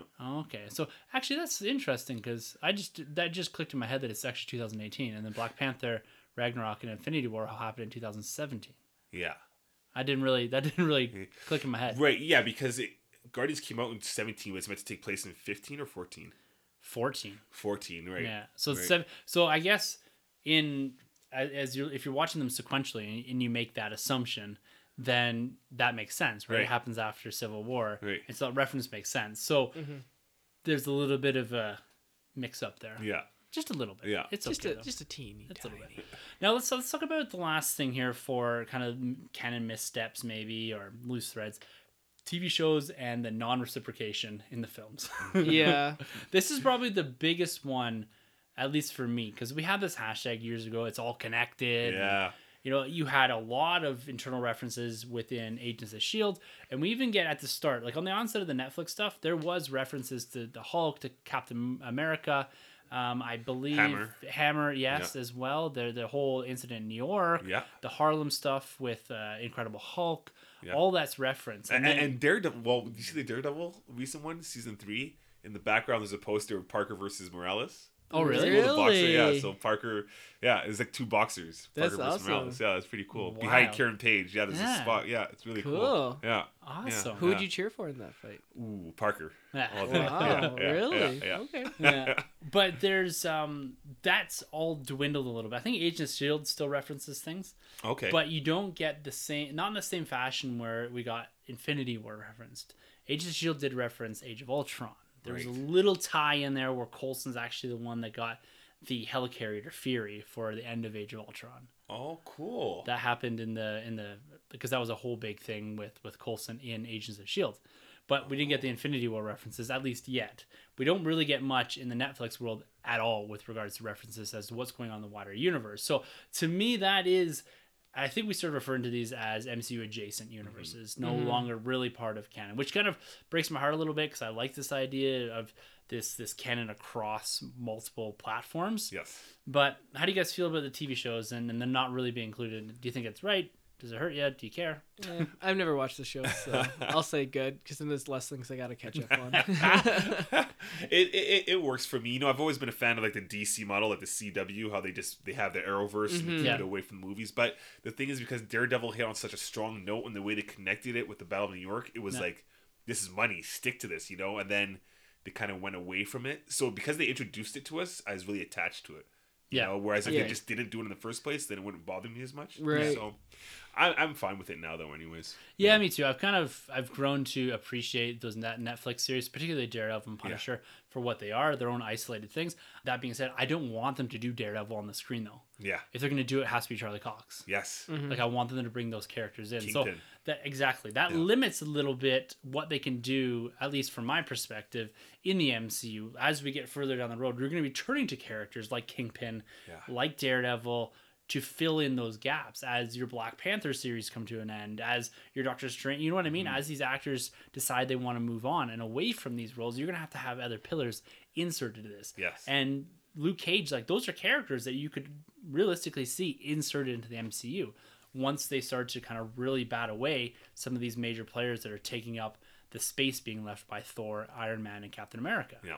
So it's gonna be interesting to see what they do because did they maybe they shot themselves in the foot here by not building these closer to the films or at Yeah. least having the the films give some kind of reciprocation and reference those. Oh, something's big's going down in Hell's Kitchen. We don't have time for that. Right, right. Yeah, 'cause Yeah. it's always been the Netflix, you know, Yes. uh, referencing the movies, not the movies referencing the TV shows. Yeah, Right? and that's something different because we, for in Star Wars, for instance, we had finally in Rogue One they referenced the TV show. Yeah. So we, that was the one of the first times we saw that going the other way. Because usually the films are seen as the pinnacle, right? Right. This mm-hmm. is where the canon is established, and then they kind of, as I don't want to call them little suckers or whatever, but like the symbiote relationship where these TV shows are spawned out of the events of the films, mm-hmm. and for the first time we saw something included. So that was really cool That's huge. Yeah. to see that. And I think we need a little bit more of that as they build up the continuity here in the MCU. But overall, guys, I think you know that that about wraps it up for some of this MCU talk. I think it's cool talking through timelines and talking through Love it. canon because Yeah. that's one of our favorite parts. Whether it's Star Wars, Marvel, or DC, it's that continuity. That's Yeah. what comic books is. Yeah. And the fact that they've released something like this gives us something to talk about and something. maybe not good for for Marvel is that now we have this established. Yes. Yeah. We have dates. They gotta follow it. Yeah. Yeah. Well, you know, it's, it's kind of like old Marvel. When you go back to the original comics, right? The problem with Marvel compared to DC is they were aging their characters. You know, Peter went to high school, Yeah. then college, and Fantastic Four had families, and then they got to a point where it's like, wait, this isn't Yeah. lining up. How old is Yeah. Peter really? How old is Reed Richards? So then they kind of were just like, screw it. So I wonder if we'll ever get to that point where it's like 20 years down the road, they're just like, it is what it is. Just watch Yeah. the movies, Yeah. you know? Yeah, like X Men. Yeah. Yeah. Yeah. Well, that's it. And like the comic books function how they work. It's a sliding scale, right? Yeah. Everything just moves together. Exactly. Yeah. And you still have Captain America in the 40s and that, but he actually woke up in whatever the 90s. That's right. Yeah. and That's so it's just a sliding scale, you know. They they and they periodically go back and and revamp things. We saw in the Extremis arc Mm-hmm. in Iron Man that they changed his origin from Vietnam to um, Afghanistan war. Yeah. um, or the, the more recent Middle East war.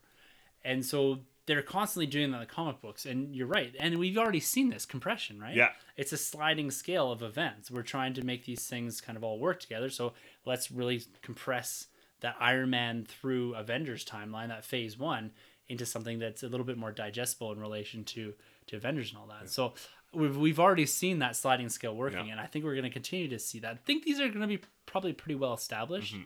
because we got you know maybe in 20 years maybe that all shifts again i don't know Yeah. be pretty interesting We'll to see, see, but it's a strong story group that they have. Clearly, everyone's Yeah. communicating with each other Yeah. on that page. That's awesome. yeah that's feige man Yeah, the man. feige we trust yes. all right gentlemen that wraps it up for us this week I, again i had a ton of ton of fun and troy thank you for Yeah, the gifts man. man, Enjoy, thank you guys. Troy no was the worries. podcaster of the today. yeah Yeah, you definitely won podcaster Yeah. of the day award. the podcast turning moment or whatever yeah, TSN turning point was when Troy came in with gifts. yeah You know, I wasn't even gonna come in, and then Troy was just texting me like, "Just come in, Come man." on, man. yeah, Yeah, dude who are you yeah. dude, dude. All right, guys. If you'd like to be a part of the show, you can always email us at the nerdroom at gmail.com. You can hit us up on Facebook or YouTube. I really don't use Facebook anymore, so maybe don't go to us there. maybe I You should can- change that. You can check us out on MySpace and uh, yeah. Calgary Planet. yeah. You can always find us on the nerdroom.net and starscommonwealth.com. Everything that we do gets uploaded to those websites. And if you're really looking to interact with us, Twitter is the way to go. We got Yeah. the Twitter gang out Yeah. there. They are well in full force tonight. Mm-hmm. Mm. Oh, My yeah. phone was buzzing like crazy. it's a ton of fun out there with everyone just debating different things, whether it's stars Marvel, DC. There's always a discussion to be had on Twitter. You can find our handles at the end of the episode if you'd like to follow us and kind of get in on that conversation. Yeah, and hopefully we get an Avengers trailer here next week. Yeah, or a because- title. uh, a Yeah. title or episode nine title or something. Yes. Yeah. So yeah, if there is something like that, we will be discussing it and covering it, of course. And if not, we're going to be back talking Star Wars, Marvel, and DC for sure. So make sure to plug in next week, and please, please, please come back and visit us here. And we'd like to give one last shout out to our dude Rob Wade for endorsing this podcast. This is Emotionally 14 endorsed. You can find everything that Rob Wade does, including the other endorsed podcasts, over on emotionally14.com. So, all right, dudes. Cool. Until next week, for the Nerd Room, I'm Tim. I'm Troy. And this is where I normally insert something funny. Thank you for entering the Nerd Room. This has been a Nerd Room podcast production. You can find our hosts Tim, Troy, and Sunjay on Twitter at the NerdRM, Troy the Boy 87, and Sunjabby. For more content from the Nerd Room, check out thenerdroom.net. And don't forget to subscribe to the Nerd Room on iTunes, Podbean, and YouTube. Be sure to head over to StarWarsCommonwealth.com to find more podcasts in the Star Wars Commonwealth Podcast Network, including Talk Star Wars, Tumbling Saber, Generation X-Wing, Rogue Squadron Podcast, Skyhopper Podcast, and San Diego Sabers. Follow the Star Wars Commonwealth on Twitter at SW Commonwealth and take your first steps into a larger world.